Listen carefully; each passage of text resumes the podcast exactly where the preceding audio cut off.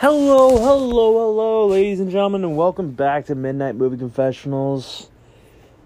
Today's episode is going to be one of my favorites. And I'm going to make this into a three parter episode. I'm not going to be able to really do this properly with Anchor or anything like that. It might be in multiple segments this episode on Anchor's app, or it might be all one part, all one thing podcast, wherever you get it on Apple, on Spotify, or wherever. I don't know. I've never done this before, but this is going to be a bit of a momentous occasion because honestly, if I was to really say it, someday that day may never come. I will call upon you to do a service for me. Until that day, accept this podcast, as well as the two other parts that come after, as a gift. Yes, if you are able to comprehend what I just said in that not even very good Marlon Brando impersonation, you probably already know what this is going to be. This is going to be part one of the infamous Francis Ford Coppola Godfather trilogy. This will be part one with The Godfather. Nothing else, nothing more.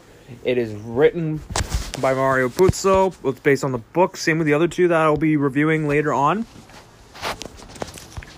And as I am going to be talking about them, I'm going to be talking a little bit about who is also in it and all that. I'm not going to go too crazy into it all, but I know the whole series itself was released on March 14th, 1972. That's where it started, with Francis Ford Coppola being the director, Robert Towne and Mario Puzo helping with the screenplay.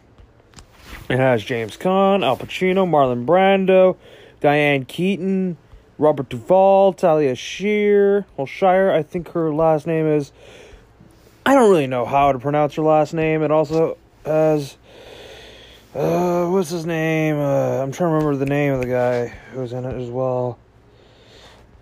But the music is made by Nino Rota, who made an amazing bit for it. It was released on the 14th of 1972 in March, and it made its original budget was around six to 7.2 million, and it made roughly 246 to 287 million.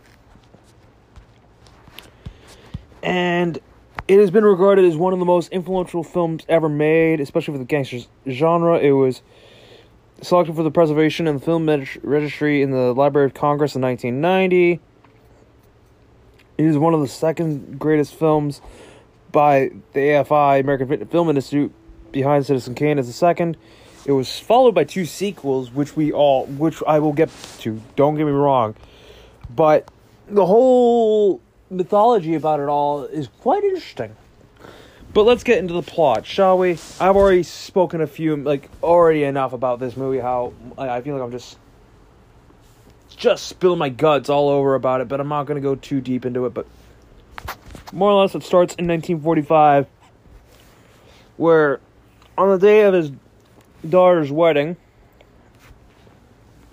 Vito is listening to request like uh, Vito Corleone, the Don of the Corleone crime family organization, whatever you want to call it, is listening to some requests by certain people, like uh, this one guy named Bonasera, who is a mortician of sorts. He works for the has his own funeral home. Whose daughter was badly injured after a date that went wrong with one of her boyfriends. He tried to teach her the American way, like pursuit of happiness, all that, like live the American dream properly from the ground up, all the way to the top. If she could make it there, she got her wa- jaw wired shut. Oh, both of her jaws wired shut. She can't weep. Like she can't do anything about the pain. It's painful for her. Bonasera wants it to be taken care of. He wants the men that uh, beat her up badly to basically be taught a lesson. And then there's another. He does decide to say, "Yes, I will help you out," but just know if there may be a day where I'm gonna ask you to do a service for me, which we'll talk about later on when that does happen in the movie. We're not gonna talk about that. There's another one that's talking about one of the like the baker who made the wedding cake. His best man, Enzo, is uh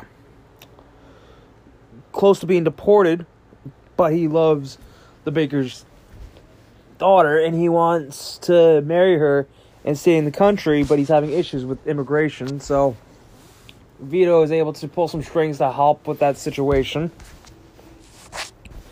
And um, yeah, more or less, it's during the it's the day of his daughter Connie's wedding.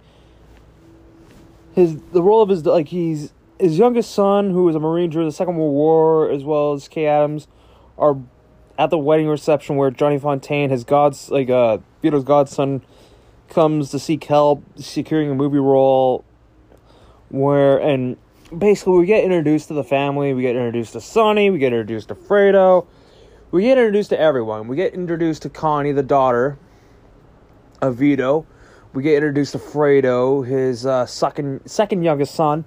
We get introduced to Santino, Sonny, his oldest, and then we get introduced to Michael, who is mostly the main character for the most part throughout the entire trilogy that we get to learn, like get to like know about, and he's played wonderfully well by Al Pacino.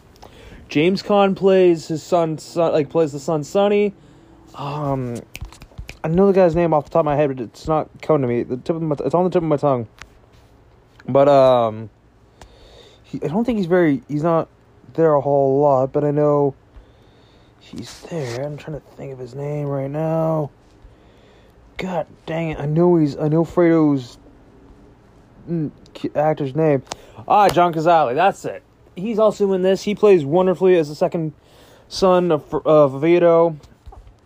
We also have Tom Hagen, the family consigliere and lawyer, who's the adopted son of the Corleone family, who is uh, who Sonny found as a kid who had no home, no nothing, and brought him home one day, and they informally adopted him, and he was uh, a member of the family ever since, and he is the lawyer slash major advisor, and he's played wonderfully well by Robert Duvall.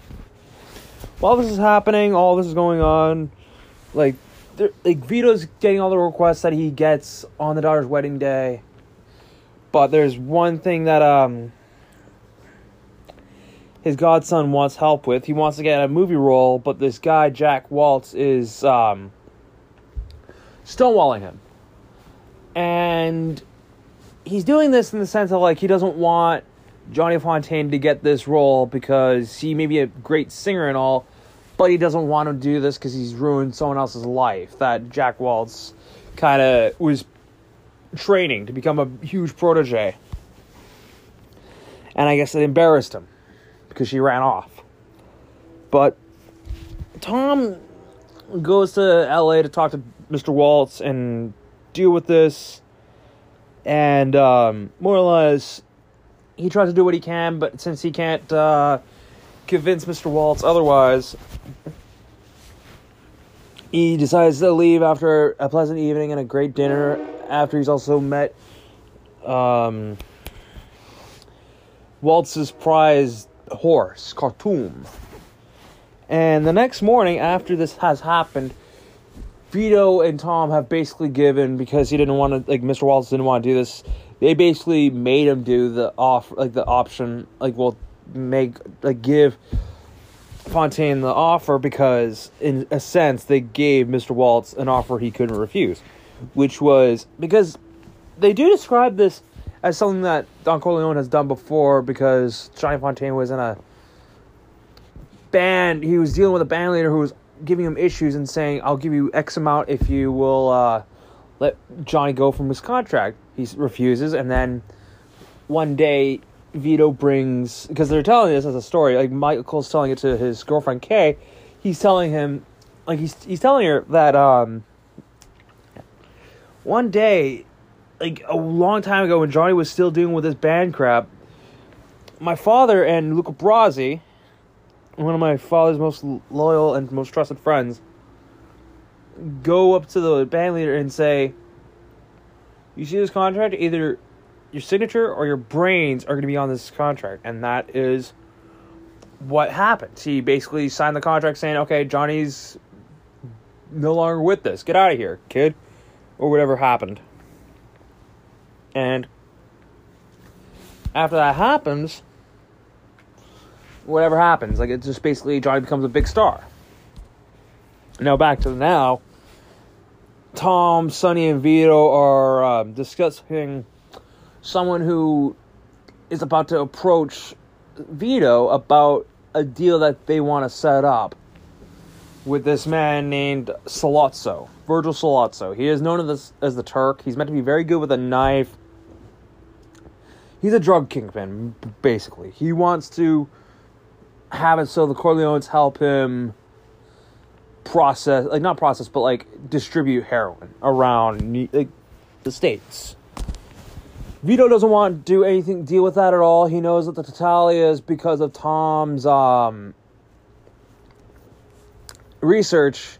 He knows that Sollozzo is going to do some very dangerous stuff that's going to make him money, but he doesn't want to deal with that because of the fact that he is is in control of certain vices like gambling, liquor, brothels, and all that. Like he runs those like a spider's web. He doesn't want to deal with illegal narcotics because that's going to ruin his connections that he has because he is an influential man. So I guess in return, because he refused, some gunmen shoot Vito in cold blood. And when Luca and Bruto Tattaglia, one of the Tattaglia, like one of the members of the Tattaglia family, and are having a deal where he wants to say, "Yeah, I want to join the family because I'm just not happy with the Corleones anymore." He gets killed, garroted, garroted, however you want to pronounce it. I don't know exactly. And um, he's basically choked to death, like um, basically just strangled to death. And Sollozzo kidnaps Tom we find out that um, now uh, now Vito, since he was hurt and gunned down in the street, he's not dead though. He's pretty badly injured. He's in the uh, in intensive care. Sonny is now taking control of the family, and uh, Tom tries to pressure Sonny to accept the deal. And um, meanwhile, when they're all home and they're all discussing it, Vito didn't want Michael to be involved in the family business. He more or less said, "You know what? I don't want you to be involved. I want you to go straight." All this stuff. We find that uh Luca is dead like a uh, bulletproof vest is wrapped like has a fish wrapped up in it, and it's a Sicilian message that Luca Brasi now sleeps with the fishes. He's dead, in other words. While this happens, Vito survives, is at the hospital. Michael thwarts another attempt on his father with uh, the help of Enzo, the baker, who's like, he says, No, Enzo, get out of here. There's going to be trouble. I don't want you near me, man. But he says, You know what? I'll help you because of your father. Michael gets his uh, job messed up by a corrupt NYPD captain named Captain McCluskey, who's, I guess, Sollozzo's unofficial bodyguard. And then, um, when they find out what's going on, they see that Michael got hurt pretty bad, and because of the hospital thing, Sonny gets a little mad himself because he's known to have a very famous temper. He sees this and um, retaliates with a hit on Brutus Tattaglia, like the Tattaglia Don's son, and um. While this all happens, Michael says, "You know what? They're gonna try and kill Dad no matter uh, kill Pop no matter what. How about this? I'm the only one with a clean record here. If Clemenza can, one of the main lieutenants, the capital regimes, whatever you want to call him, one of the main guys, is able to plant a gun for me. Uh, it's taped with special type of tape and whatnot. I can kill Sollozzo and McCluskey myself if we go to a public place like a bar or a restaurant, somewhere that's in a sense open where I can be safe, so I can kill them both. Sonny is like come on, man. I don't want you to get into trouble because of this shit. Like, he doesn't want Michael to get involved.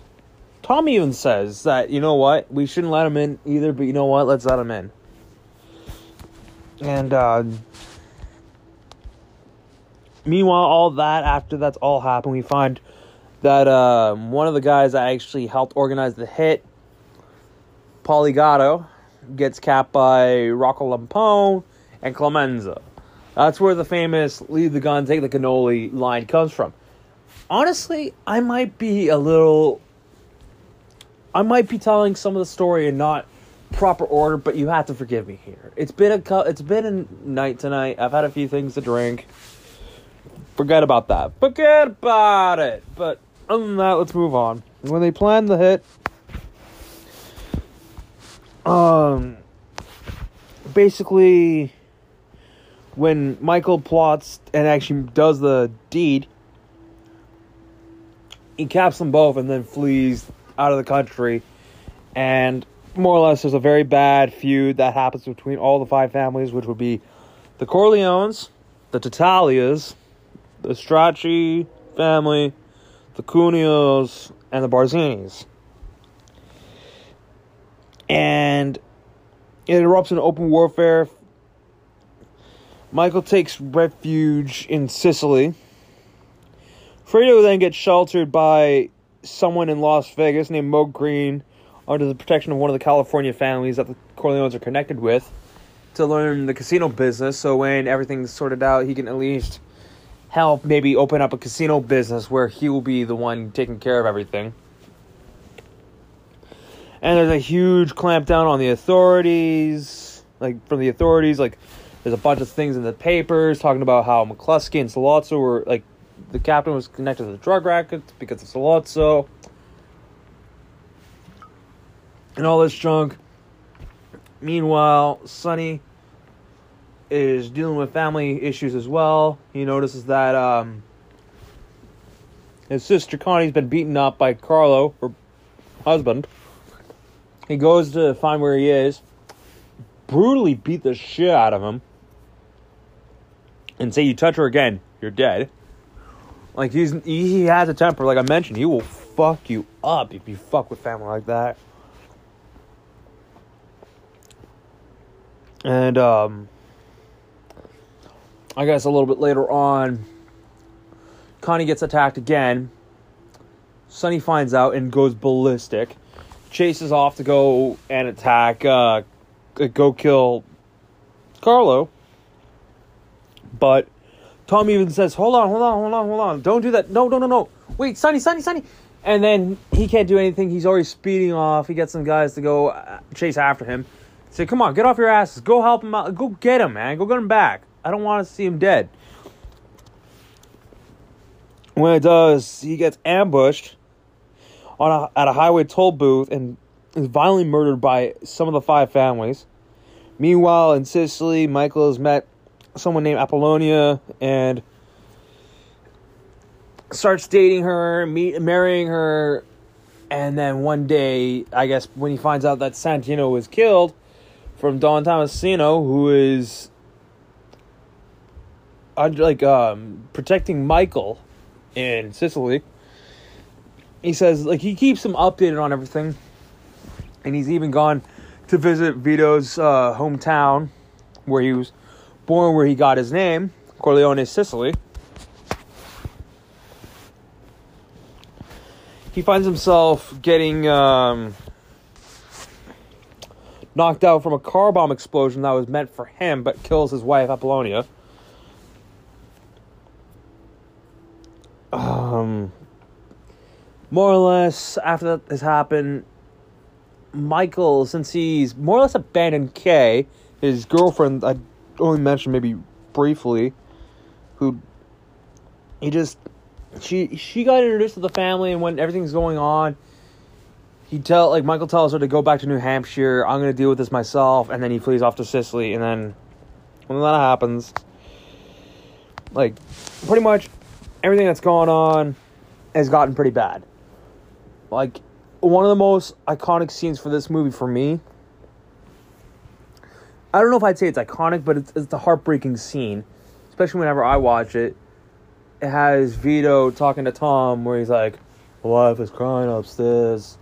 I hear cars coming to the house. Consigliere of mine. I think you should tell your Don what everyone seems to know." And then Tom, while he's having a drink, no less, is literally in tears saying, "They shot Sonny on the causeway. He's dead." Like, and when Vito learns this, he's like, "I want no inquiries made. I want no acts of vengeance. I want you to arrange a meeting with the heads of the five families. This war stops now." And this is where Bonasera is now asked to do the favor that Vito mentioned in the beginning that you may have to do a favor for me because of this and that and the other thing. He basically says, you know what? You now have to do a favor for me, which is help make my son look a little bit better for the funeral because he's shot up and looks disgusting. Like he just looks distro- like just so badly messed up. He wants Bonasera to do what he can to fix that.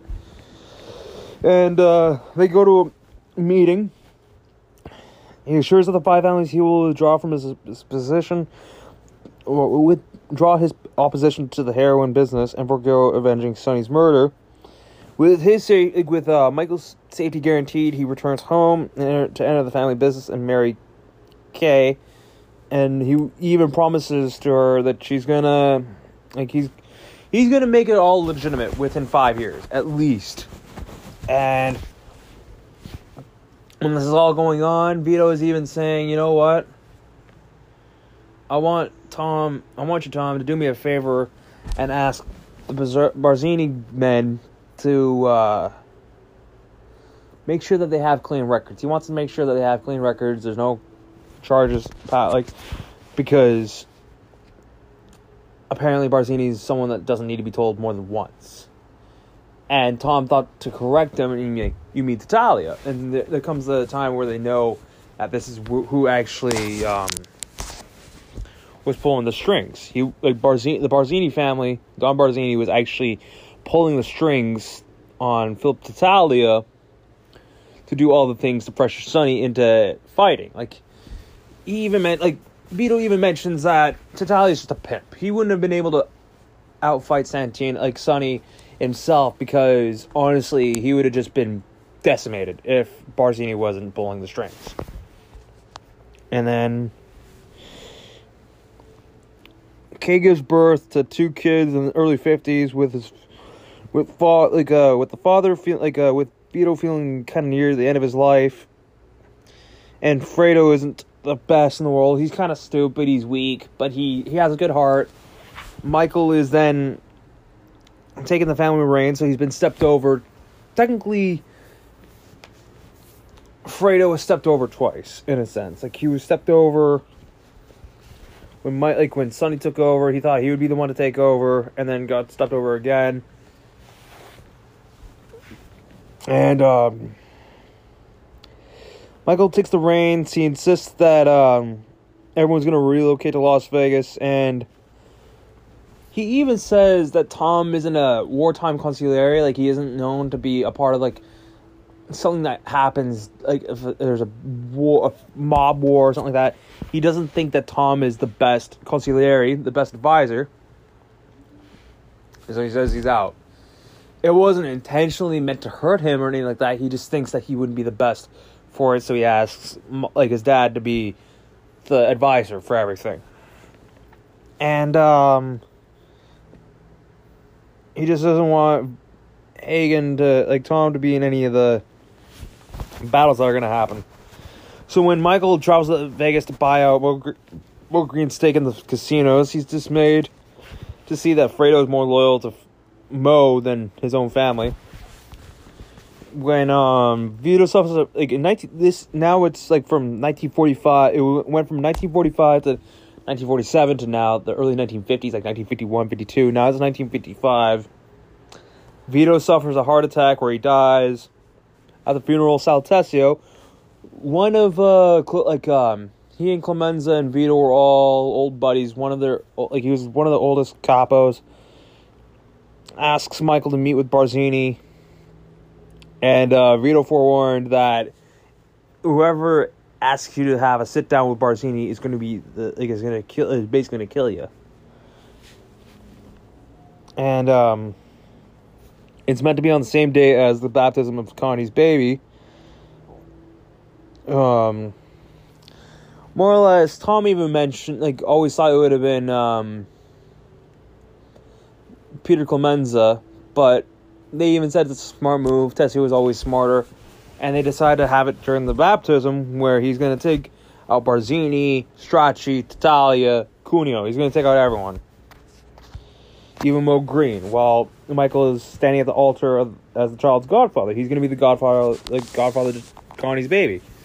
Which is honestly a very, very important thing to be for any family member. Like, I myself may not be a godfather to any children, but I know if I was given that role as as the Godfather, because I am an uncle, of course. If I was given the opportunity to become a Godfather to someone's child, I would more than be happy to take that role, just because of the fact that I hold such a strong bond with that family. But while the baptism is happening, there is a giant, um, not even a giant thing, but there's a bunch of people getting capped. Like Cuneo gets capped, by I think Willi Cicci. Um, everyone's getting just capped. Stracci, Cuneo, Barzini, Tattaglia, like everyone just gets popped. And um, even Moe Greene gets hit. Tessio's treachery leads to his own ex- execution. Michael extracts Carlo's confession in the complicity of setting up Sonny for Barzini. Clemenza like Peter Clemenza does actually garrote Carlo to death, and Connie accuses him like Michael of the murder, telling Kay that Michael or all these killings because of when Vito died. He's like, you know what? I'm I like he she thinks that he killed everyone, like even Carlo. And even though Kay is relieved that he denies all of it, he's he, she just kind of notices that everyone now addresses her husband as Don Corleone and watches them pay reverence to Michael as the newly installed Don as they close the door on her. And that's how the movie ends. And I'm going to say, out of all the films that I've ever watched in my life, the first Godfather, I have to admit, is one of the most. It's very dramatic. It's very a soap opera. It's a. It's very much like a soap opera. It's not like Goodfellas or Casino where they're all based on real events. The Godfather is based on a book by Mario Puzo. Now the book doesn't expand as far as the movies sort of do. The movies go further afoot. There are more characters in the book than there are in the movie, but at the, at the same time, there's more characters in the movie than there is in the book. Like a lot of things get added and subtracted. There's a lot of other things that go on as well. Like there's another one that Mario Puzo did called The Sicilian, where Michael, while he's still in um, exile, is asked to do a deed for someone, like a deed for someone I can't remember who but is asked to do this and in return will be able to get home safely just because this is one thing he has to do before he leaves Sicily. And even though I think that's a good movie, that that was a good book, both of them were. I didn't like the movie adaptation of The Sicilian. I won't go near that movie at all and do a review on it. I needed to get something out of off my chest for the Godfather trilogy, and I've been I've been kind of wanting to do this series for a while for honestly a whole like review. This might come up as three parts. I don't know how it's going to go apart when it gets uploaded to everywhere, but this will be part 1 of 3 of the entire trilogy of The Godfather. So this is part 1. I have to definitely I hate to go and be biased and say it's 10 out of 10, but my god, these movies are great sometimes. Just rewatching it after not seeing it since um oh, when was it last time I watched the Godfather trilogy? It's been a while. Like the last time I think I really watched this film series, especially the first one was maybe five years ago, maybe. It's been a long time, but I wanted to do something that, even though I'm not Italian American, I do like my mob movies. I like, I like Casino. I like Goodfellas. I like all these mob movies that more or less explore what some people did back in the day that were just fucking brutal. Like the original Scarface is also a classic. I haven't been able to watch that, but when I do get the chance, I might make a review on that, but that's a different story for a different day. Now, if I'm going to give this one if I, if I really want to give this one a rating, I think I will give it a 9 out of 10 or it honestly, it's a solid 8.5 to a 9 out of 10 on the scale. But as a whole, it's a solid entry to the series. I remember many people didn't really like it at the beginning, and then it became one of the few that just became massive with audiences later on in life. And it, I'm surprised to this day that this movie, of all the movies that Francis Ford Coppola has ever made, has been such a big hit with people that it has people like Marlon Brando for crying out loud. It has Al Pacino, who plays Michael. It has Richard Castellano as Clemenza. Robert Duvall as Tom Hagen. Uh, who else is in it? Diane Keaton plays Kay Adams. Talia Shire plays Connie, the daughter of the family. Um, John Cazale, like I mentioned. Lenny Montana was Luca Brasi, and I think Lenny was a wrestler before as well. Oh shit, he was. He was quite a tall guy too. He um what else did he do? He had he apparently he was a member of the Colombo family. Apparently, I think he was an enforcer for them of all people, and it's like what? But apparently, that's something that he did. But um. I guess that's something he did, apparently. I don't know. But that's a different thing to worry about. I'm not going to go too far into that. I know that the video games, those I'll kind of talk to you about. I'll talk about the first one being in brief detail because the first Godfather movie did become a video game in, in 2005, if I recall correctly, by Electronic Arts. And the second one also had one later on in 2009. But this one takes the you take the reins as a character in the series that just becomes an outsider and then works his way up to becoming the Don of the Corleones and becomes the main New York City chief for the Corleone family. But that is um,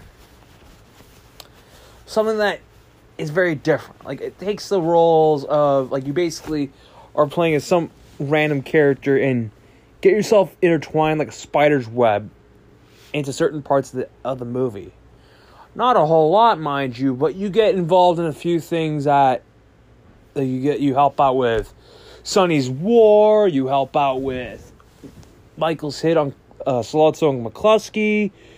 You get involved in helping Fredo get his dad to the hospital. You get involved in a lot of things, and there's a few other characters that are actually introduced in the game for that one reason. While, and then you help with the baptism but other than that, there isn't much else that you even help with, like Tessio's murder and all this stuff. Like, there's a lot of things you get involved in in that in the game that are almost like a behind the scenes sort of thing for the movie. Like, you don't really see some of these things; they kind of happen off screen or what have you.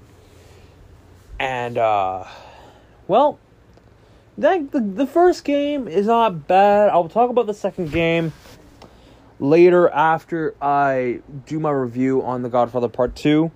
But right now, this is Part 1. I am finished with it for now.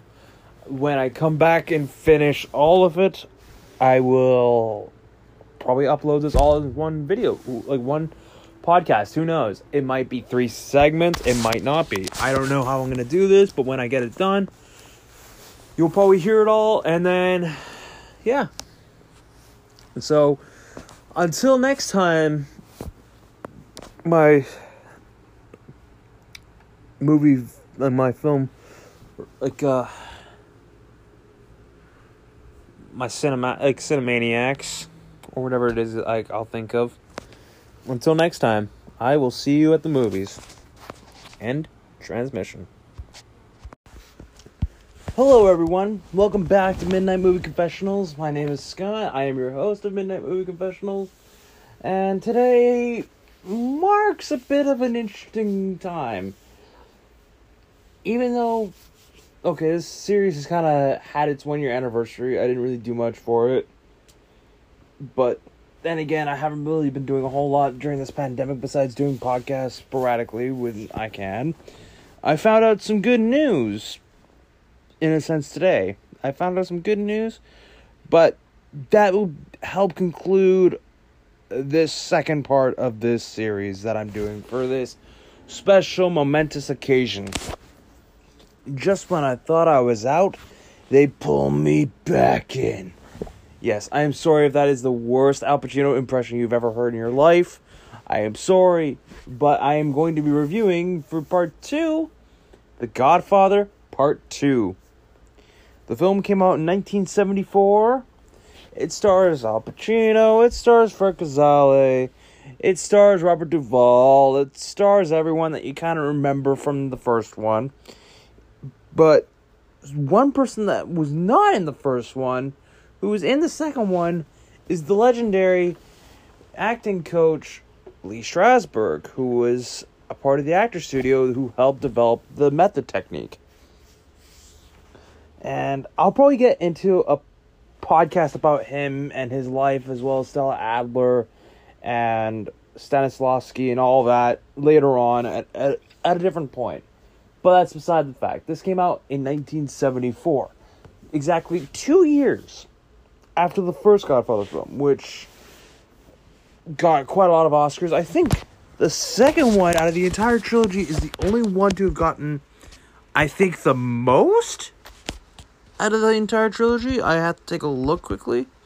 But I know I found out some good news that Francis Ford Coppola has been allowed by Paramount to recreate and meticulously craft what he had for a director's cut of The Godfather Part 3, and now he's going to be retitling it.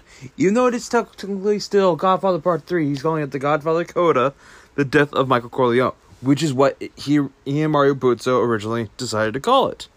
But Paramount did not like that, so they went with Part 2, and that came out in 1990. This one came out in 1974 on December 12th.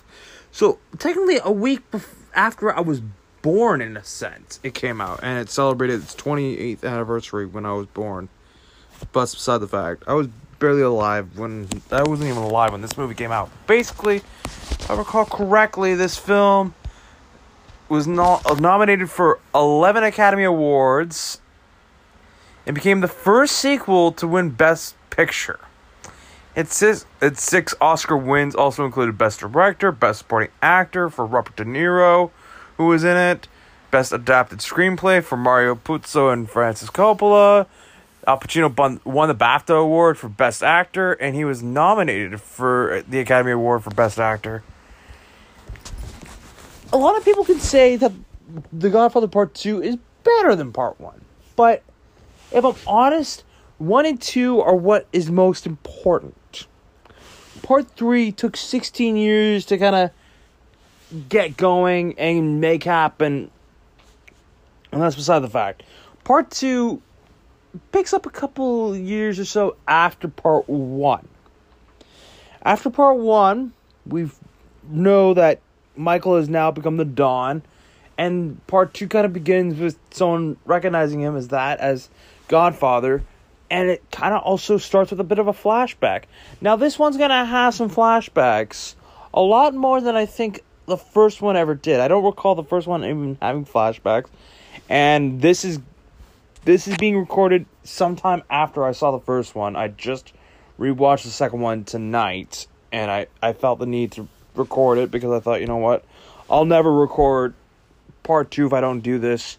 What I might do is if I get the chance to go see The Godfather Coda in theaters, I will record that part of the episode and make this a complete another full episode completely where I talk about it all and make a part four for this. It'll be the first four parter episode that I've ever made for this series in general, where I, it'll all be one continuous episode. Hopefully, I don't know how Anchor will do that exactly. I don't know how it goes about, but if it works as to one full episode, you might see some transitional changes and whatnot from each piece, but that will happen as it happens. If that happens and I'm able to see it on the 4th of December, which I'm hoping I'm able to, depends on everything that goes on, if any pandemic issues happen or what have you.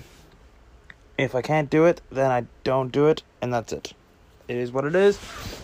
Anyways, it has a bit of a it it kind of starts more with a proper flashback to 1901 where Vito Corleone is actually known as Vito Andolini from Corleone, Sicily. He was just a kid and he's having to deal with his father's funeral because his father insulted a local Don, Don Ciccio. And his older brother swears revenge on uh, Don Ciccio and runs off, swearing revenge, saying, I will kill him. But he in turn is killed. And um, what really uh, is upsetting about it is that his mo- like uh, Vito's mother has to deal with all this stuff that has gone on she goes to Don Ciccio to ask him to be spared because he's all she like she's all he's all she has left of of his entire family. She asks him to please spare him. Just he won't do anything to you. Spare him, please. She doesn't get that opportunity to have him spared. He denies it. No, I won't spare him at all. And she angrily picks up a knife, threatens to kill him.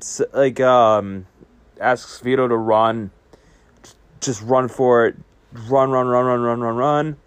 He runs back to Corleone.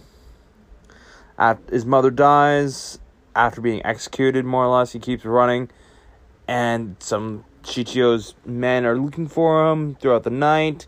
He gets saved by a few local friends, I guess, of the family.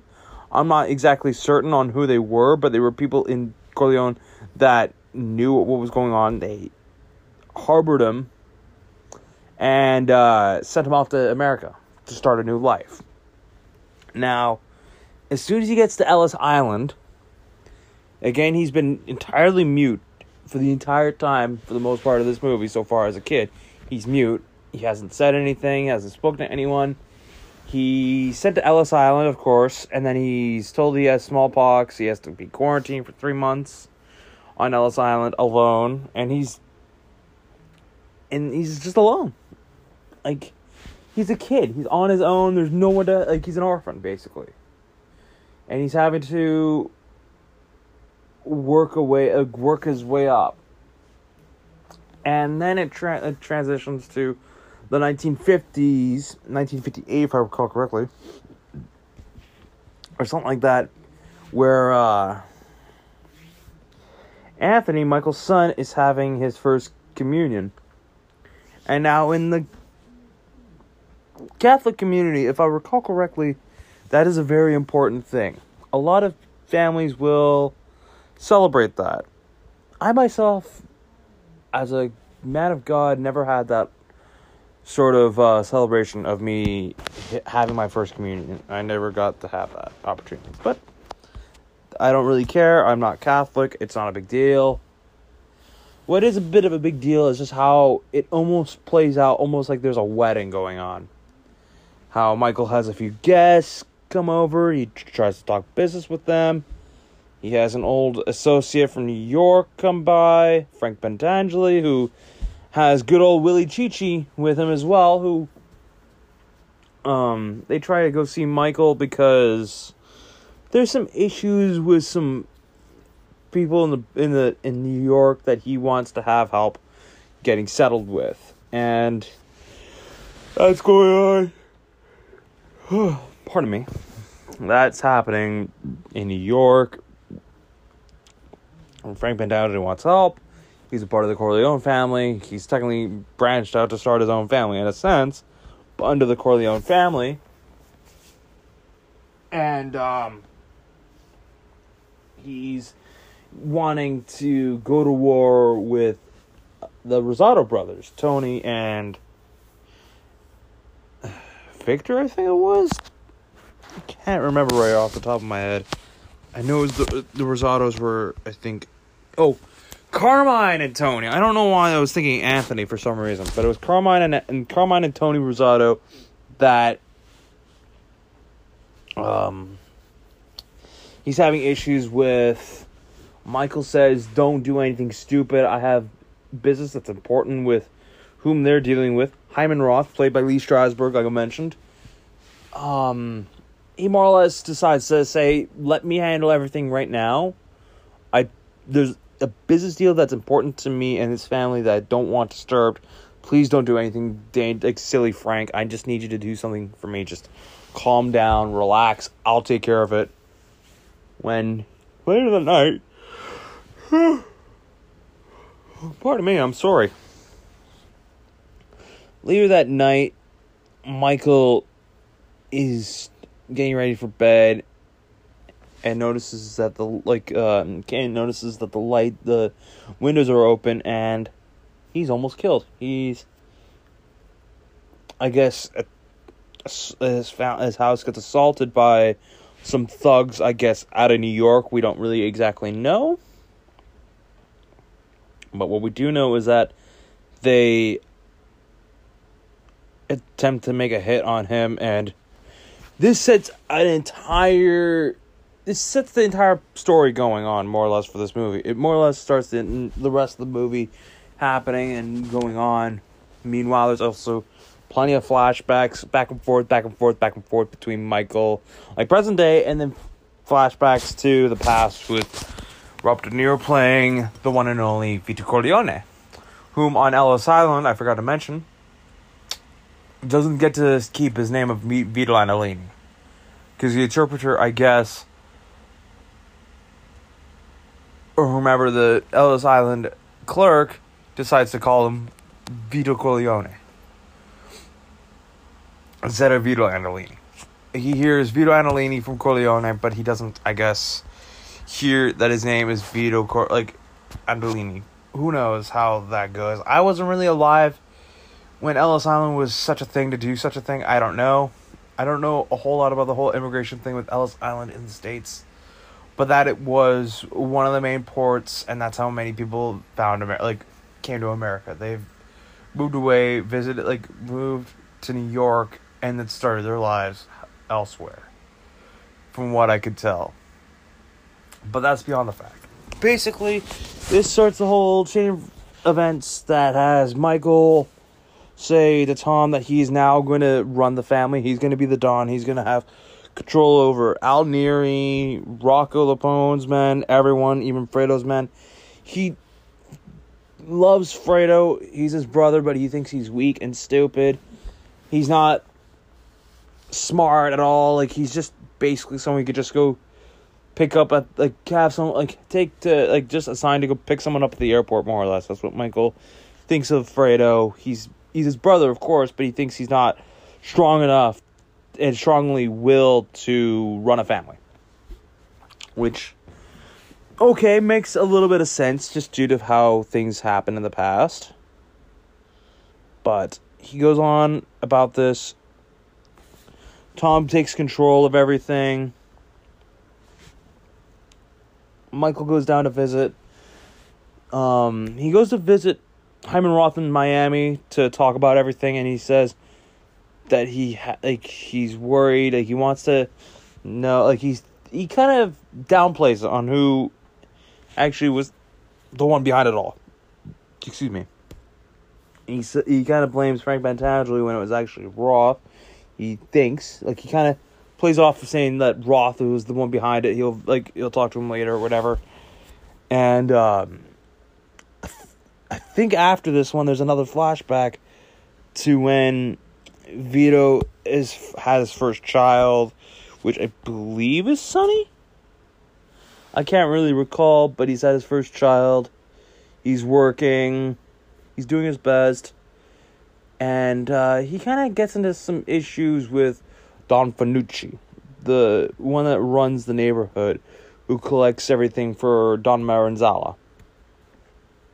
And we don't really meet in the movie, or in the book's mind, or in the book at all either.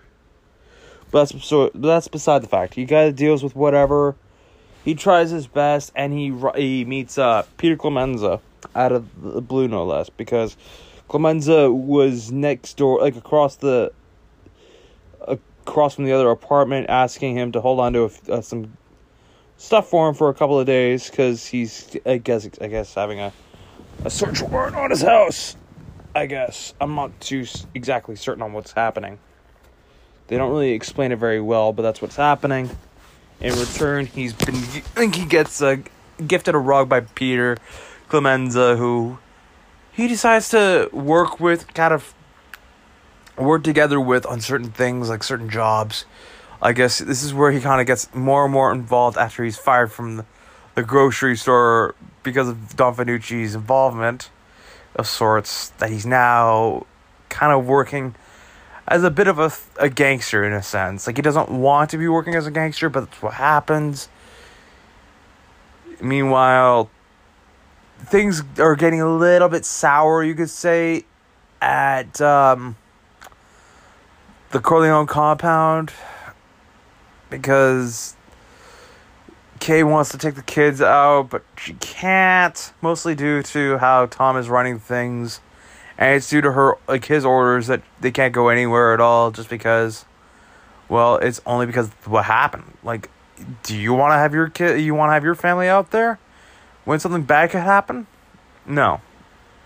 Meanwhile while all this is happening potentially after he's been visited by michael goes to a meeting and sits down with carmine and tony rosato whom kind of think like kind of insult him in a sense with a lucky C note. He thinks they frame Michael by saying he says hello and whatnot, saying yeah, like they they try and kill him. They don't. We'll talk about that later when that comes to the crossroads. He's basically garroted and like thought dead. He's just scared stiff, pretty much, and he thinks that Michael turned on him and that sets the chain of events that are even worse, if I'm honest. But again, can't really go too too much into it. While that's all happening, Michael has been kind of incognito at home. He's been dealing with everything that's been going on. He's been trying to do his own subtle investigations on everything. And um, because one of the sen- the senator of Nevada, Senator Pat Geary, was causing him some grief, he kind of has him framed and basically gets it to be how he's now in his back pocket and as a bit of a favor in a sense for anything that goes on. And the way he does it is he basically helps kill like he has it so Tom and Fredo, I guess, arrange a hooker who had no like who was basically a runaway who had no family, no one will miss her sort of thing, killed, and she was someone that Gary was having sex with, I guess. Even though he's married, he had an extramarital affair. He can't remember anything about it. He decided he's been told to just come by to like Michael Corleone's house, stay up there in Lake Tahoe as his guest, that sort of thing. And yeah, that happens. Michael, I guess, meanwhile, goes to Havana with a sit down with Hyman Roth and some other associates to carve up Cuba, more or less. Within another flashback or so, because I think it jumped back to that. I can't remember, but let's let's jump back a little bit into the flashback after Fredo has been born. He's now how old. He's got pneumonia. Poor Fredo. They're trying to deal with that. Meanwhile, Vito is starting to become a bit of a well known hoodlum of sorts in the neighborhood. And he's uh, boosting stuff and selling it with with Clemenza and his associate Sal Tessio, whom become his, who become basically Vito's closest friends, whom more or less are his capo regimes, and uh, the whole organization as time goes by- on. He also has uh, his friend Don. Jan- uh, what was his name? I I can't remember the name of the guy right now off the top of my head, but I remember his name was something. It was a Genco. That's it. Genco Abbandando. That's his name. He was the one that um helped. uh It was basically a higher hand, and um. More or less after Fanucci gets angry because of Vito and his friends stealing from everyone in the neighborhood, more or less, and making a crap load of money. He wants to get, he wants to be able to wet his beak. Now, Vito doesn't really want to be able to have him do that. He finds a way to say, it's not, we haven't been getting as much as you think we've been getting, this and that. Like, tries to convince him and takes a lot of balls to really do it. He in turn uses a way to, if I'm honest, he kind of uses his ways with, I guess, man- manipulation, you could say, to say, no, I haven't been making this much money. You're confused, this and that. And um, he basically makes him the offer he could not refuse, which later becomes the trademark for Vito and then later Michael after a while. But he decides to do that and then stalks him during the Italian festival that's going on, the Little Italy festival, and stalks him and assassinates Don Fanucci. And now he's become the Don of the local neighborhood of sorts and helps deal with some problems that have been going on and gets a bit of a respectful name. It makes him a respectful name for himself. Like he'll say, "Oh, don't do that." Like that's appreciative of you. Like if you have an issue, you come over to me, we talk. Like that sort of thing. He tries to make friends with everyone, saying, "Hey, come to me if you have an issue." But just know, if you have an issue, you can come to me. We could talk. We could work something out where you help me later, sort of thing. Which is what the Don is kind of known for doing. Meanwhile, it's around New Year's and around Hyman Roth's birthday. Hyman is kind of saying everyone that's there is going to help carve up Cuba by getting all these swanky hotels and whatnot, and this and that. And after everyone has been given a, a slice of cake for Hyman Roth's birthday to help celebrate it, they talk a little bit about how the rebels have been around like like around since the 1920s how Michael saw an incident earlier with one of the rebels saying you know I saw something earlier today that was kind of interesting. I saw one of the local rebels being uh, arrested by the police. Instead of just surrendering he pulled a pin and detonated a grenade that he had had in his jacket. And he kind of gets a little bit fearful because he thinks that the rebels could win and take over Cuba, which I believe they do later on, if I recall correctly. In the in real life, mind you, not in the movie. They don't really show it off that well. But after this happens, Hyman Roth and Michael talk about how the money that he was meant to give, like Michael was meant to give Hyman Roth, has not shown up to the island. He thinks that Michael may have had second thoughts and whatnot. They discuss about what happened, like who had Frank Pentangeli killed, who ordered it, and then he decides to talk about how his old buddy Moe Greene got shot, like after he helped build Las Vegas and whatnot. Like they helped, they worked together. He was he was someone that um was an aggressor, you could say, and he was. Moe Greene was an aggressor. They talk about that. And he says, I let it go because it had nothing to do with business. I just didn't care anymore, more or less. It just. He says it in a way where it seems like he doesn't really. It didn't. Because it was true. It didn't have anything to do with business. And he wanted to make it certain that it didn't have anything to do with business. So he does that. They talk. He instead says that Fredo is coming with the money. Fredo does. And Fredo comes by and he's like, so, oh, oh yeah, Havana's great. It's my kind of town. Is there anyone I know here in Havana? And he says, oh, I don't know. I'm Roth, Johnny Like, that's what Michael says. Like, I don't think you might know these people. And he's like, no, I don't know. I never met them. But they go down for drinks later on. And he says he's to invite, like, Michael's invited a few people from the U.S., some senators and whatnot. He wants to help.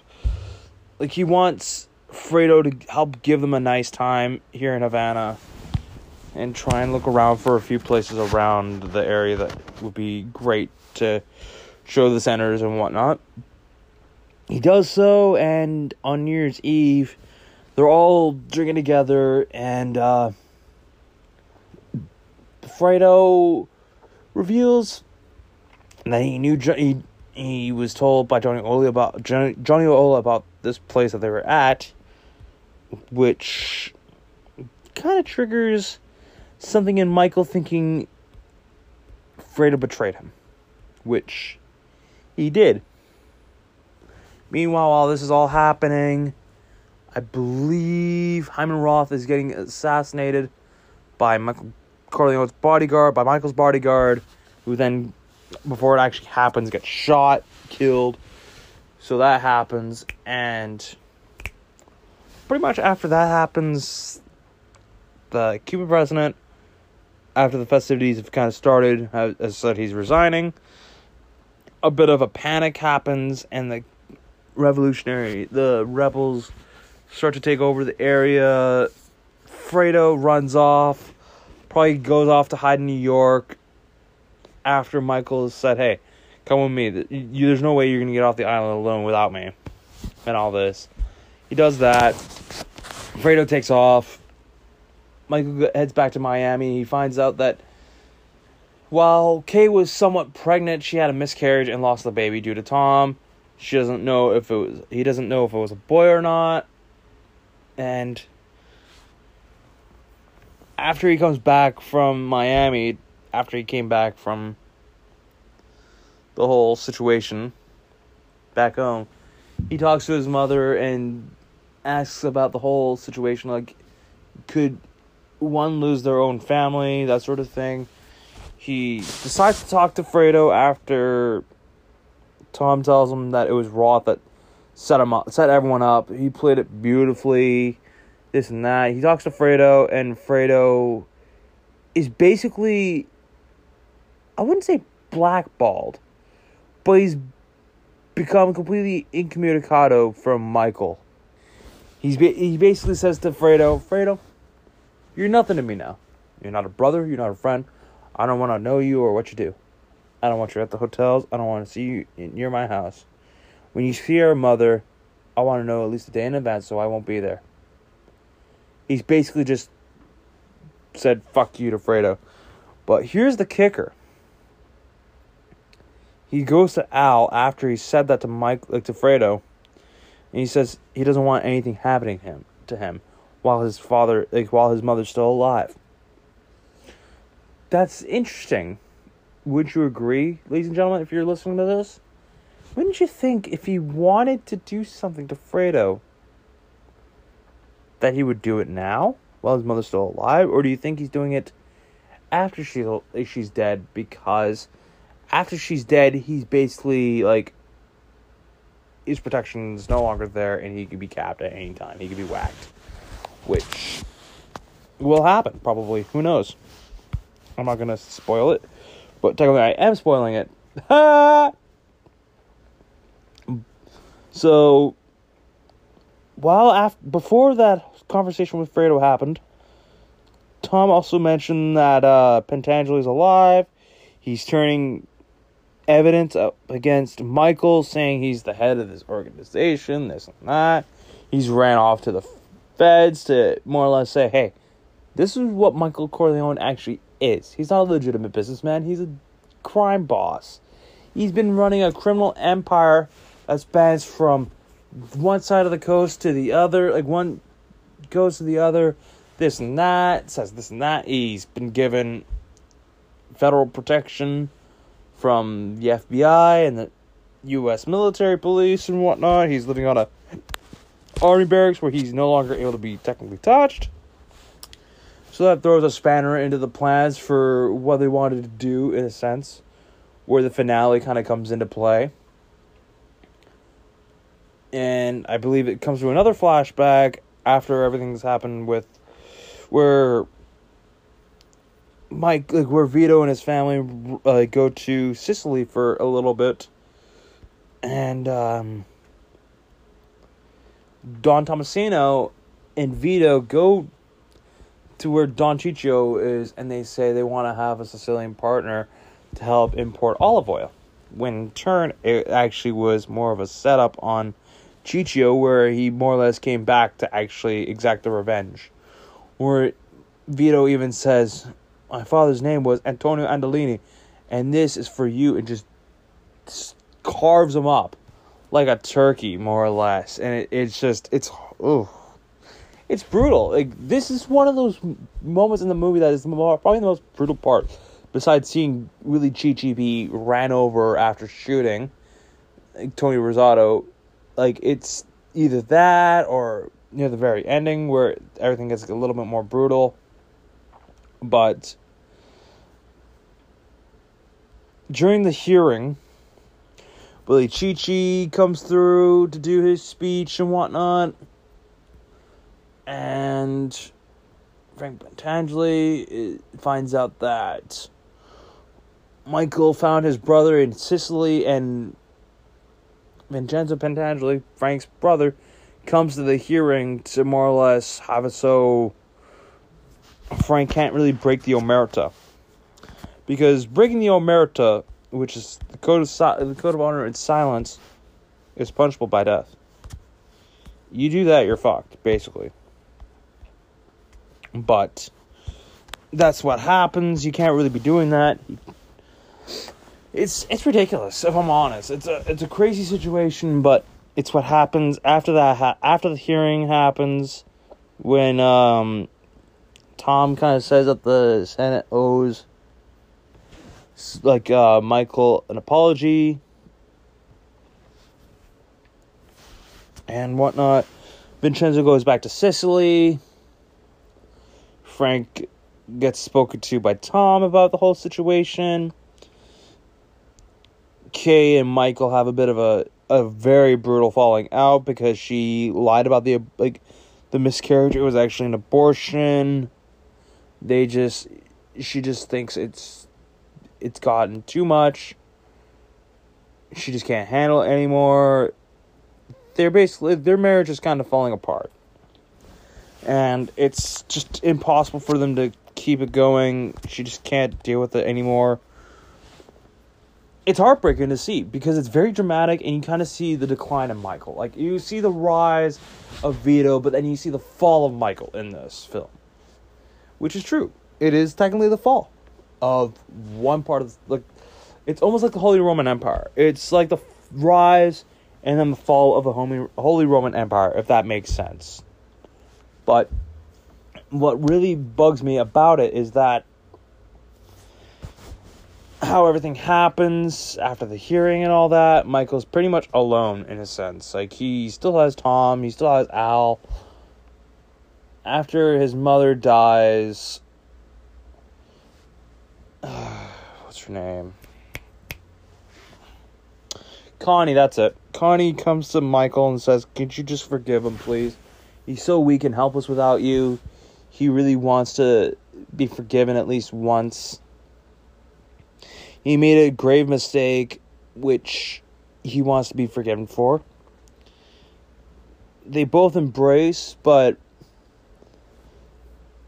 the most, oh, just the most evilest of feelings I ever get is in this moment because he, because Michael just looks up to Al and Al kind of knows Fredo's time is up.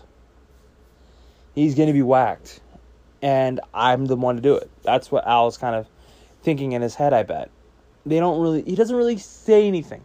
for the most part, he's very quiet in this movie.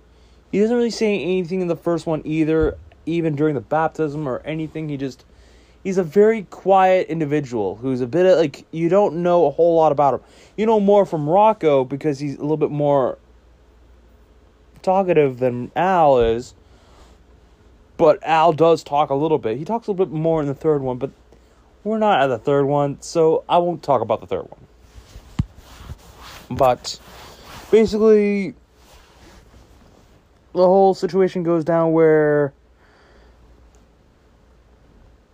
it looks like Hyman Roth has decided to try and escape the States and head back to Israel to live the rest of his life as a returning Jew. He's not able to do so.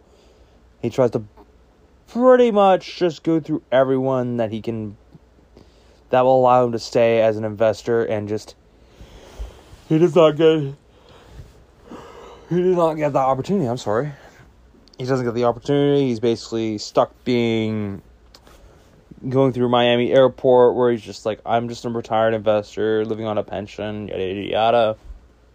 Give me all this bullshit. Rocco goes over like over to the airport and actually poses a reporter and shoots him, but in turn gets shot by the federal police that were there at Miami airport, and he more or less dies right then and there.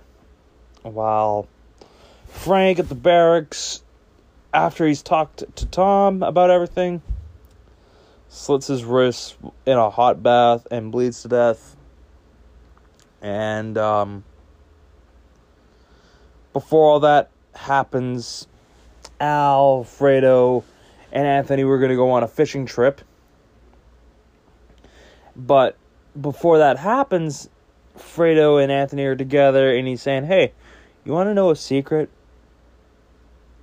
Years ago, when I was on, like, I went on a big fishing trip with my dad and my brothers. We all went fishing together, and every time I put the line in the water, I said a hail mary, and every time I said a hail mary, I caught a fish. You want? Tr- Sounds pretty crazy, right? You want to do that with me, kiddo? He decides to say that but before they could go fishing together, Connie calls out for him and says that uh, he he wants to, he wants to take Michael he wants to take Anthony to Reno, but instead he gets sent to his room, and while in the I guess the guest house or what have you on the lake, overlooking it all, he sees like he sees Al and Fredo fishing and this is where it really gets heartbreaking for many people. Because he's actually, because Fredo's in the middle of a Hail Mary, and once he says, Holy Hail Mary, Mother of God, pray for us sinners, like literally before he's ready to finish the prayer, he gets shot by Al. And if I'm truly honest, that's probably one of the most heartbreaking moments of the movie. But then the second, like the very last flashback happens, where everyone's around. You get Sonny, who's still alive. He introduces Carlo to Connie. They start to get, I guess, a blossoming relationship. This is on December 7th, 1941. And um, everyone's chatting. Tessio comes by with the cake they're talking about the war and whatnot. How everyone like how the Jap shouldn't have ta- the Japanese shouldn't have attacked Pearl Harbor. I'm sorry for saying Jap. My apologies. That is not a correct word to say, but the Japanese attacked Pearl Harbor. He doesn't like how that like, and everyone says that they're sad. Like everyone that's signing up for SAPs, yada yada yada. And uh, Michael brings out some heartbreaking news for everyone, and some shocking news at that. That he's enlisted in the Marines and he's quit college and doing so, he's angered Sonny, who, even though he's played by James Caan for a quick cameo in this scene, still plays it just like he was in the first one. He's still the hothead that everyone knows him to be. Well, everything goes on. Tom says, like, this and that, like how your dad wanted to just go to that firm and whatnot. Like, he did a lot to get you there. Like, he's just he's just like, why didn't you talk to Dad about it? Like, why didn't you talk to him about it? And well, he doesn't. And everyone goes off to go celebrate the birthday, like Vito's birthday together, while Michael's just kind of alone with his thoughts. And this is where the movie kind of ends. With Michael kind of with his thoughts again, but in a on a ch- bench alone at Lake Tahoe with basically all these skeletons in his closet, you could say, because he's basically had four people killed it, around the same time. He had his only his elder brother killed. Like he or he ordered the, the he ordered the assassination on his older brother, Fredo. He had his one of his best men, Rocco Lampone, shot dead. Technically, he didn't order it, but he ordered the assassination of Hyman Roth, who then in turn dies because of that. So both die, and then his old associate Frank Pentangeli dies as well. So he's kind of like just sitting there with all these thoughts in his in his in the back of his head with all these skeletons in his, in his, in his closet. And that's where The Godfather Part 2 ends. And now I just realized that this has been going on for a bit of a a long bit. I'm sorry for that, ladies and gentlemen. I don't really go on for a whole nearly a whole hour, but I need to get my thoughts out for this. This is part 2 of The Godfather review. Now, this won't get released right away, mind you. This will be getting released as soon as I get my hands on a copy of either if I decide to watch part 3 or The Godfather Coda. I have a copy of part 3 to watch. I could do that, but I don't want to. I feel like doing the Coda will do it more justice. I will still watch part 3 beforehand, but I'll probably do a little bit of comparison work between the two at the same time and say what my thoughts are on both. But I'm only going with the director's cut, The Godfather Coda, The Death of Michael Corleone, instead of part three when I decide to do it.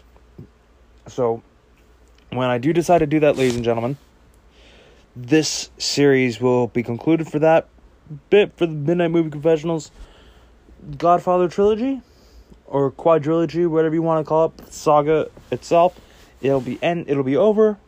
I'll have at least shown you that I've been able to like. Well, I've been able to present you something that's interesting to say the least.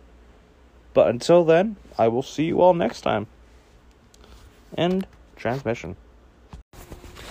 Hello, everyone. Welcome back to Midnight Movie Confessionals. Today is the day. Today is December eighth. What happened today on like, on December eighth? Besides a few things, um, we lost John Lennon forty years ago, which still is heartbreaking to know that he is dead. And oh yeah, today marks the release of The Godfather Coda, the death of Michael Corleone. Now, this is just a simple recut of a third film in the Godfather trilogy, which I did watch. I didn't do a review of because I felt that I could do more parallels between this film, this recut, and the original cut.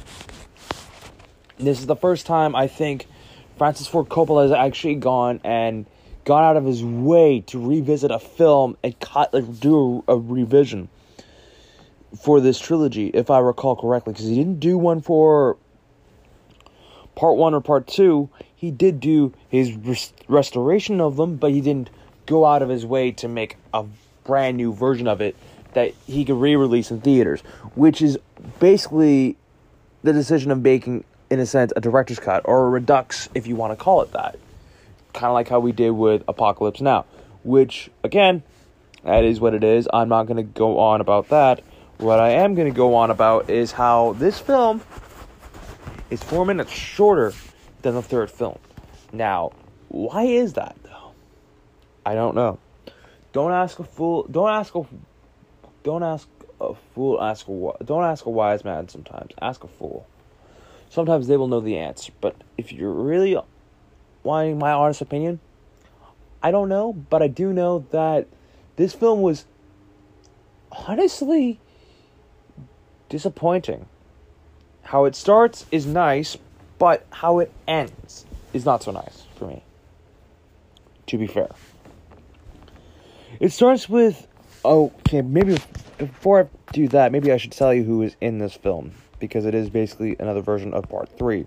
It stars Al Pacino, Diane Keaton, Talia Shire, I believe her last name is Coppola before she was married, Andy Garcia, Eli Wallach, Joe Mantegna, Bridget Fonda, George Hamilton, and of course Francis Ford Coppola's daughter, Sofia. Now, it came out 30 years ago this year on December 25th, 1990. The intended title for the film was called The Death of Michael Corleone, which Paramount Pictures rejected. And they I Coppola considers 3 to be more of a dual like uh more of an epilogue. It didn't get the same praise as the first two films. Because it was criticized by its plot and Sofia's performance. It was nominated for seven awards, but I don't think it ever got any of them. But basically, it starts off. Michael is basically six years, old in this film. Like, it's 1979. He was born in 1919. He's 70 years old. He's seven. He's he's 60 he's getting there in age. He wants to uh, give up everything. He wants to make a, a solid life for himself. And quite frankly, who would blame him? He's been given a papal order, which is great for him. As he is getting this, he is able to invite his family to the honor to the ceremony, including others like Vincent Mancini Corleone and his mother Lucy Mancini. But he is given like they're not on the list, but before that even begins, he's talking to Archbishop Gilday about this deal he wants to get himself on, like into International Immobiliare, where he would be one of the richest men in the world and one of the richest landowners in the world. And the reason why he wants to do this is he wants to make his whole life completely legitimate. He wants to do a lot of things about it. He wants to kind of turn his whole life around. He wants to do something that's different. How can he do that? He decides to go to Archbishop Gilday, who's now in charge of the Vatican Bank, and ask for his help in getting into this. He even says, if you allow me to help run this, I will in turn get like donate a serious sum of money, which she intends to do. After this happens, we're given the ceremony where everyone's there, they're celebrating his uh, life, his time, everything. Michael is enjoying himself. He sees Kay, he sees Anthony, he sees Mary, whom also is the honorary chairman of the Vito Corleone Foundation, which is something that he has developed for himself. He's developed an organization dedicated to his father's work, in a sense, to help revitalize Sicily in his name. Because he was like his father was from Sicily. He saw and Michael in the first one did see how Sicily has turned how it's looked, and he wants to change that. So, knowing what he wants to do is a smart thing, if I'm truly honest. But at the same time, I don't know what else I could say about it.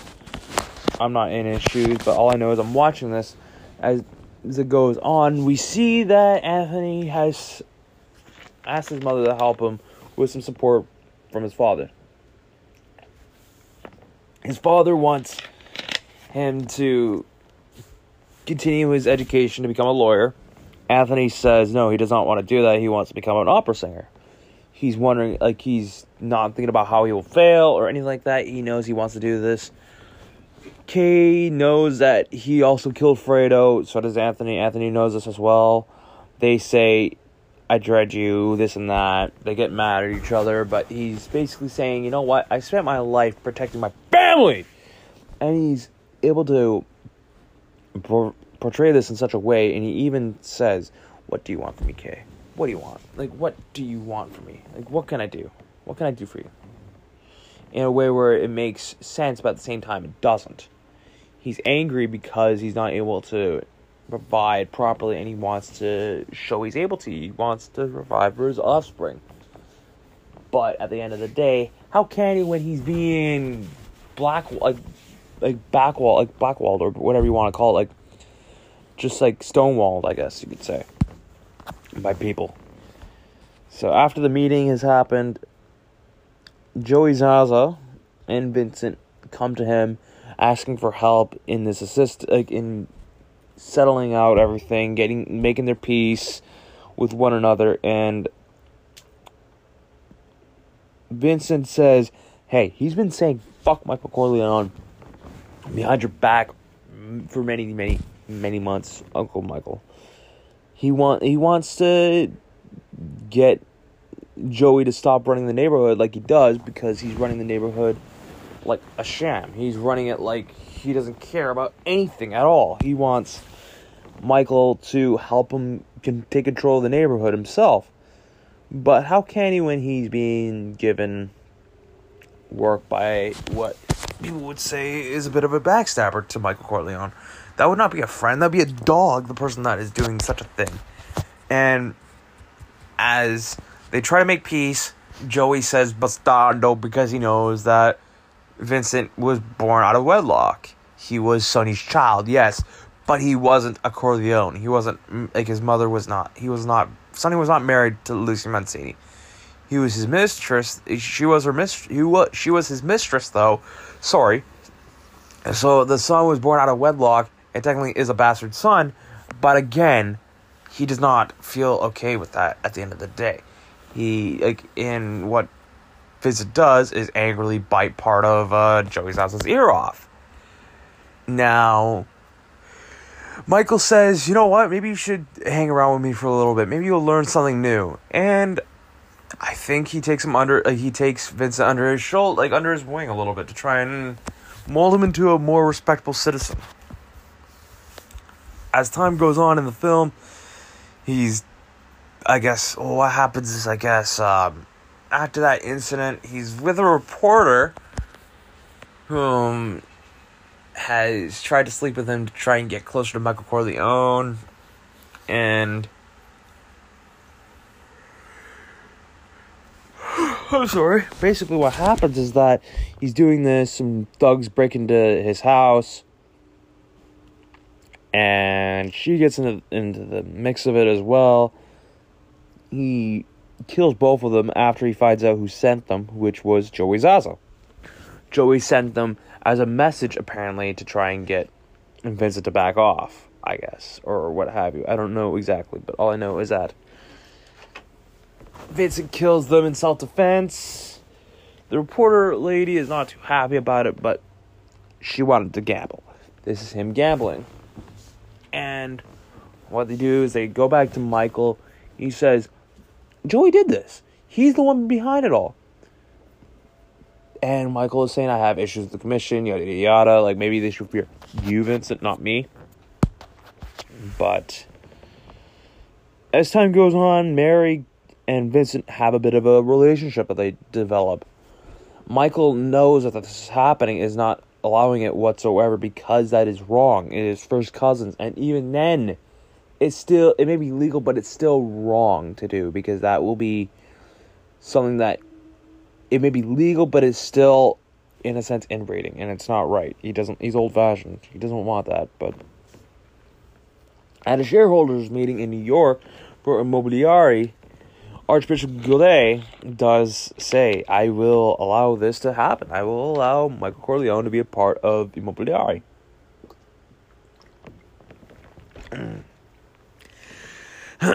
so he does this. He says, "I will allow it." the meeting in Rome is meant to ratify everything.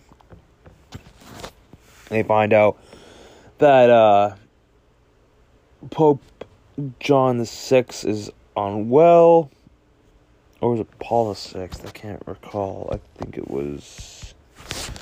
One moment, ladies. It was, I believe.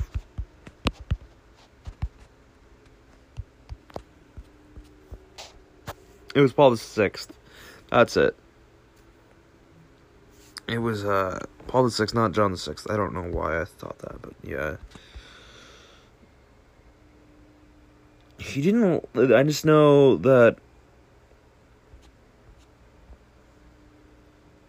the papacy for John Paul First, whom is given that honor after Paul Sixth has passed away, did not last very long. He only lasted maybe a month before his successor came around, and lasted a whole lot longer. And John Paul II lasted until I think his death in 2005, and he was, if I recall correctly, 84 years old. But he was around for a long time. At the end of the day, but it is what it is. I'm not gonna go into too much details on that.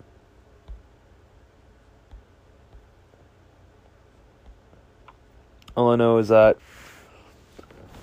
this happens, they're talking about it, and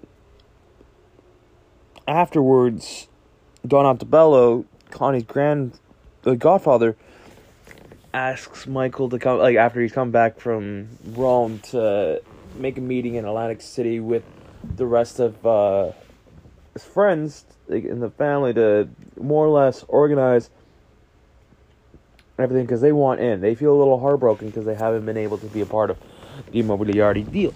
They want in. He says, No, I must make it completely legitimate. I'm sorry, my friends, but I can't do this. If you are friends with me, you will stay friends with me, but if you choose to go the other direction, I will not be able to tell you anything else if you want to be that way. He gives everyone who's invested in the casinos and whatnot their money. He also gives a bit of a stern, I guess you could say, way of saying fuck you to Joey Zaza. As everyone's been giving money, but he's not. Don Altobello goes off and chases after him to say, let me talk to him. And as this is happening, they're trying to talk. Michael says, I can't do this for you, friends. A helicopter approaches and starts to above the place in Atlantic City at the hotel where they're meeting, and uh, Vincent no, can tell right away it's a hit. He he gets Michael out of there with Al Neri, his bodyguard, his best like his best man, I guess you could say of sorts. He gets them out of there. They move out. They get out of there. They get out of there safely. Um, they find out that Joey Zaza is the one that was behind it all. Vincent wants to more or less kill him himself, but he he's not given the opportunity only due to the fact that Michael is saying no, don't don't do it, don't let him basically run your life in a sense. Don't let the anger get into your system and run your life. But as that happens, comes the famous line, just when I thought I was out, they pull me back in. All right, let's go to let's get a message out to jo- Joey Zaza. As this happens, Michael, out of the blue, suffers a diabetic stroke. Now, we don't know what caused it exactly. Maybe it was a, a ton of stress on his body. Anything could have happened exactly, but we know he's having a heart. He's having a stroke. Connie goes and runs for Vincent to go get like to call for help. They get him to the hospital. As he's in a coma, his law, uh, Michael's lawyer BJ, whom I don't really remember mentioning a little bit about, comes into um, Gilday's place to say, "We need to get this ratified." Michael's in tr- hospitalized right now. He's in a coma. He should be okay. He just had a he had a stroke. He's in a coma. He should be okay but we need this deal ratified. Now, this also happens in the movie as well. A lot of these things are happening in the movie anyways, but just how they're done in the pre in the previous film because the previous film has a longer take on the hit that happens in Atlantic City where everyone that survives or dies and whatnot, and it's a lot longer because some people like scream out Zaza, you bastard, or what have you, and it, it shows more. This felt For this one, it felt like it was a TV movie, like uh, made for TV kind of edit in a sense. But who would do that? Why would Coppola do that? I don't know. But that's beside the fact.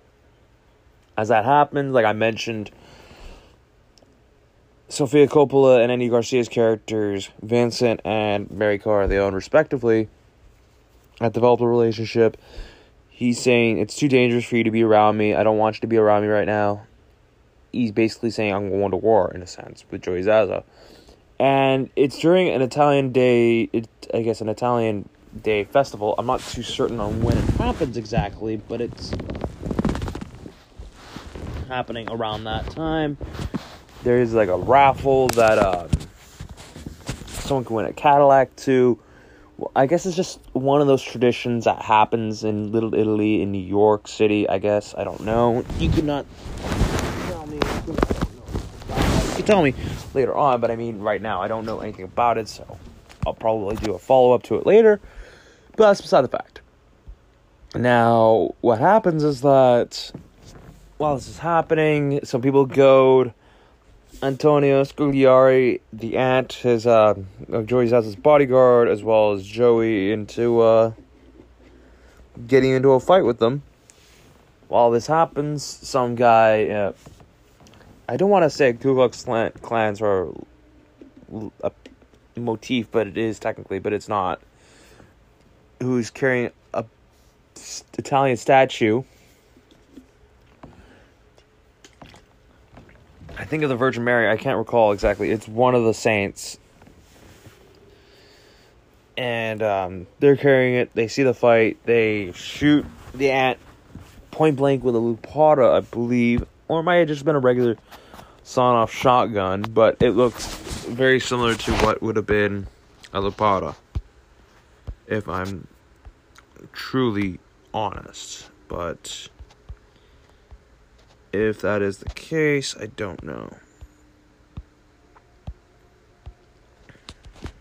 I will take a look quickly. I know what a Lupara looks like, but I wanted to. Yeah, it was probably just a regular shotgun because a Lupara is a little bit more of a sawn-off shotgun with a. That's of the break action, sort of like how the ones that like are double-barreled that are done however it is, but it's one of those things that I thought was the real deal, but I guess it's not. I guess it's just a regular double barreled shotgun that they used in the film. I don't really exactly know. But that is beside the fact. It's not really that big of a deal if it is or isn't. It's just one of those things. And they do that. Vincent's goons run after Zoe, Joey, as Joey did not realize there was someone on a horse dressed as a cop, and that was Vincent. He shoots him down and runs off and tells Michael about it. And Michael, very upset about the whole ordeal, is saying, I command this family, right or wrong. And that was not my decision. He's mad because, yes, the order went through. It was because of Connie and Al Neri that he got the okay to do so. But Michael was sick. He didn't want to see Michael die. That's nor did Connie, nor did Al Neri want to see him die. I don't think anyone wanted to see him die, but that is beside the fact. As he, as Vincent helps Michael to his bed, he decides to he knows about the relationship those like he and Mary are having. He wants them to not continue it further. He also finds out some good news that Anthony's now going to have um, his first performance at an opera in Sicily, in Palermo, which is also very, very nice. And it's quite spectacular to hear. He wants to get better to go visit that before he does pass on, in a sense. He wants to get better and see this through. He does so. He also invites everyone to Sicily and when he does so, he visits his old friend and protector, Don Tommasino. Don Tommasino was in the first film, and he was the one that protected Michael while he was stuck in Sicily. Well, not really stuck in Sicily, but while uh, while he was exiled in Sicily, because he was exiled in Sicily due to the fact that one he killed Virgil Sollozzo and Captain McCluskey. That is why he was in Sicily. He was hiding out there because his enemies could not know where he was at all. They couldn't know anything about what was going on at all. So that happens. Things go on. But he more or less talks to Mary and says, I don't want you to see your cousin anymore. I don't. I forbid it. She's upset. She takes off. And one day, while they're in Sicily, Don Tommasino, after Mary, like Kay and Mike head off to um, Corleone and visit everything that's there, they find out that Don Tommasino has been uh, killed. You don't exactly know who, but um,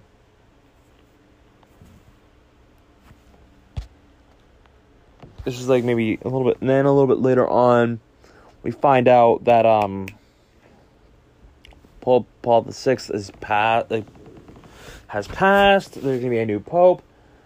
One of the members of the Immobiliare deal, Kinzig, who is a Swiss banker who did not really enjoy the whole idea of the Corleones controlling it and letting it be ratified by that way, has taken off.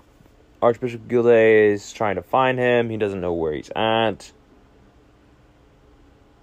And as this has kind of gone on, he's more or less stolen money from people and just kind of swindled everyone. He takes off. No one knows where he is. He's been missing for several days, etc., etc., etc. And more or less, as things are going more and more further on, Michael, like I mentioned, invites everyone to the opera. He also talks a little bit to um, I'm sorry about that. He talks to his son. His son has a special performance for him that uh, is from a song that's from Corleone himself, like itself. He performs it. Michael has a few flashbacks to when he was married to Apollonia, when he was married to Kay, how he had his first, like he had his dance with his daughter, and as that kind of goes on, he listens to it. He does get a little emotional, you could tell, but he's also just acknowledging everything as what's happened and whatnot in the past. And he can't really do a whole lot about that. But as he's doing so, he finds like um he does this, he gives Anthony a little drawing that he's kept on he's kept hold of since the second film for many years, and he thinks it'll bring him some good luck. And well, I think it will too. After a little bit of meeting with Cardinal Lamberto, where Michael kind of has some issues about everything, and he even mentions it all. He confesses his sin. The first time he's done so in 30 years, he even mentions it, mentions it to Connie. He mentions to Cardinal Lamberto that he's killed many people. He's killed his. He's betrayed himself. He's betrayed his wife. He killed his brother. Like he ordered the death of his brother because his brother hurt him. He's killed his mother's son. He killed his father's son. He's saw. He's crying as well. He's like literally in tears when he's saying it. He's sobbing heavily due to it, and he's he, he should be. He did something so, so just brutal. He ordered the death of his own brother, no less. Who does that? But that's beside the point. He does this. He talks to Cardinal Lamberto. He tells Connie about the whole situation.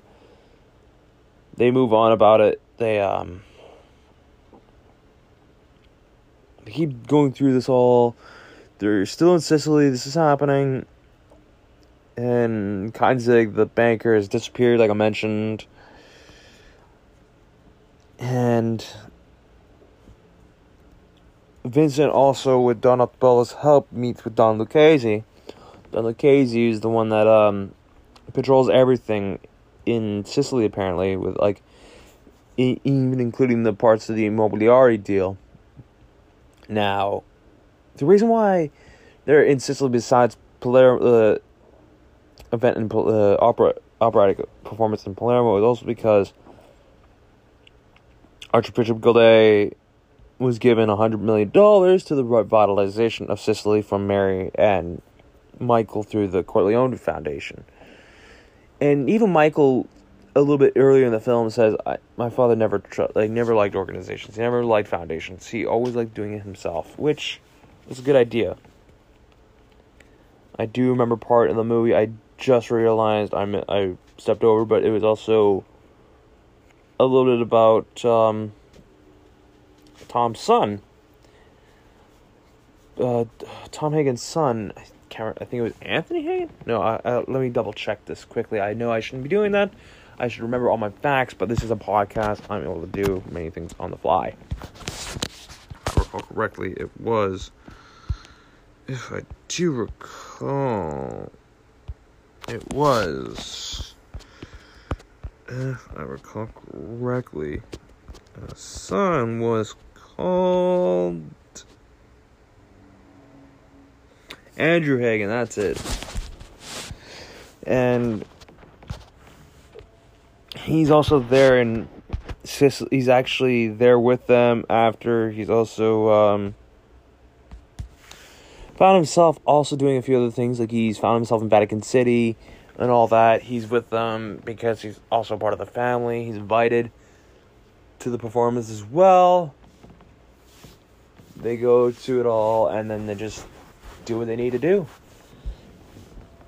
More or less. And Vincent finds out some things and he says that Lucchese is behind it all and he wants to be given the final order to become the leader of the Corleones, which Michael says on one condition that you give up my daughter. That is the price you pay, which reasonable, very reasonable if you ask me. Become the don of a family of a crime family, but in turn give up the cousin of the main man of it all. Fine, I could do that. As this happens, everyone, including Neri, his own crew himself, recognize him as Don. They decide to organize how everything's going to go out. On the night of the opera, he um, gives Connie, like, Connie goes ahead and delivers Don Altobello a cannoli that she's poisoned for his birthday, no less. And he tries to convince her to eat a little bit of it, but he she doesn't want to. She already knows that it's been poisoned, anyways. Like, why would I want to do that? Like, why would I want to eat? Why would I want to eat something that I know I poisoned? Like, why the fuck would I want to do that? And um, he sends Al Neri to Sicily. He sends Calò, Tom Tommasino's bodyguard, and Michael's old bodyguard to visit with Don Lucchese. Um, Cardinal Lamberto becomes John Paul First in the film, which is not true. It was someone else, but that is what it is. I'm not gonna like, oh, that was wrong. That's wrong. That's wrong. No, I'm not doing that in this review. I'm not gonna detail inaccuracies for any reason whatsoever. It's not. It's not reason. It's not needed. But that happens. When that happens, we also see that he's also done a few other things, like I mentioned. He get Vincent gets his crew to find Kinzik and uh, kill him. Al Neri is sent to the Vatican to kill Archbishop Gilday. Um, Don Thomas, uh, Don Altobello is being poisoned by, slowly dead, killed by Connie, which, if I'm honest, is a bit of a brutal scene to watch because she kind of sits there and just kind of keeps on watching him do this. Basically, this is happening during the whole performance in Cavalleria Rusticana. Basically, Vincent's men smother Kainzig and then hang him from bridge, making it look like his death was a suicide. Neri travels to the Vatican where he shoots Day and then, I guess, takes him up to the top of the stairs and then just chucks him down.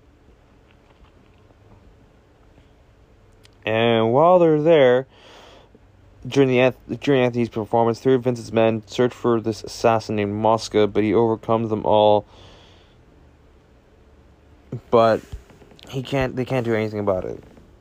But um, they also find out that the deal for the Immobiliare is ratified, and the blood is against the ratification attempt to kill the tracks and. Archbishop Gilday actually kills the new pope with poison tea, no less, and it's just it's difficult to deal with because he finds out that also Mosca's the one that killed his best like his protectorate in in Sicily, Don Tommasino as well. But as this has gone on, the ratification of the deal has happened, and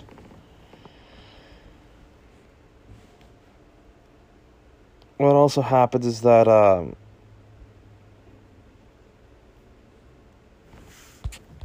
well after that happens there after the performance is over the Carabinieri are meant to be showing up and uh, more or less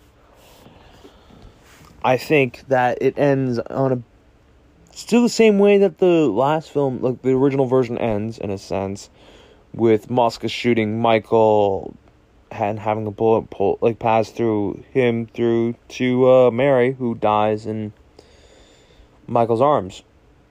In a sense, she slumps over, but he kills her body, and she dies with a fatal gunshot wound. After Mosca's been killed, Anthony and everyone just mourn over her Okay, wails and screams. Anthony is just kind of distraught himself. He doesn't know how to just like view it all.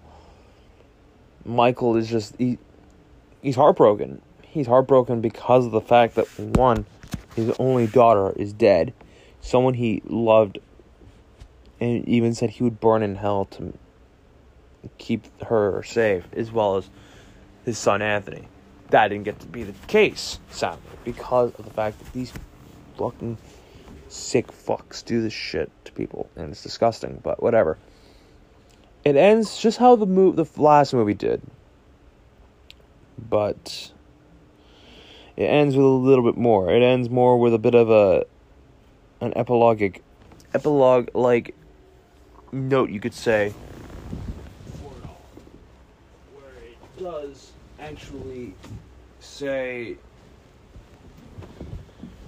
when a Sicilian wishes you cent'anni, it means long life. A Sicilian never forgets. While you do see Michael again before that last little bit shows it after the montage of all the people he's loved. Basically, he has a quick montage, which I think only was shortened to Mary. He's still at Don Tommasino's uh, estate, his vineyard, whatever you want to call it. And um he's in the courtyard of the villa and he just puts on his glasses, is about to peel an orange. But that's it. They don't show him slumping over and dying, which they could have, and then just had that little title card at the very end. But that is what it is. Now, with part three, how it starts it doesn't have like has Michael at like how he was in the end of two, and it shows a little bit of the old compound in Lake Tahoe, and he talks. He writes a letter to his kids about coming to the ceremony and all that, and asking to come to the ceremony, and hopefully you will be able to uh, do it, and maybe we can be a family again, go to more gatherings together. That is what part three was like part three was a little bit longer. It had a few scenes, like I mentioned, that were in this one, not really seen. There was a few extra pieces that were not seen in this version of the film, but if I'm honest, it's not. I wouldn't call this. This is apparently Coppola's director's cut. I don't know if I want to call it a director's cut because the director's cut should be longer. This one was shorter than the theatrical cut. Now, do I like how it ended? A little bit, but I'm still a little pissed off on how it kind of it cuts away from Michael slumping over and dying. Like it doesn't show that. It should. And then show the little bit at the title card about how a never forgets. And this and that and have the credits roll after. It doesn't do that. It should though, because it is meant to be called the death of Michael Corleone. There was no death of Michael Corleone. And even then part three does show him dying anyways, so I know what's happening. I've already seen the film before. I thought this would be more or less very similar to the director's cut of many other films that I've seen in the past, like Blade Runner or what have you. But combined out of the two films that I'm putting together in this review, in a sense, because I am going to put this part as part three slash coda, the death of Michael Corleone, if I can in the title. But I will do what I have to do. I am going to say part three itself gets a solid 8 out of 10. I definitely think if you're a fan of the trilogy, you might not like part 3 as much as you liked part 2 or part 1. While the Coda gets 6. It, it, it, it's not like it it gets a 6 out of 10. Don't get me wrong, it's not because it's slowed down in such a stupid level where it deserves to get a lower score. No it only gets that because of its ending. The ending, if it did end how it did in the last one, and then gave me the title card, would give me a seven. But it didn't. It ended in basically the same way as the last one, as, as part three kind of did. Whatever. I'm not gonna constantly lambast about it. It's annoying. I hate how it ended, but it ended how it had to end. Now, as a total for the entire tril- trilogy, I do believe I gave part one a nine. No, I, I think I gave that one. I think I gave that one an eight.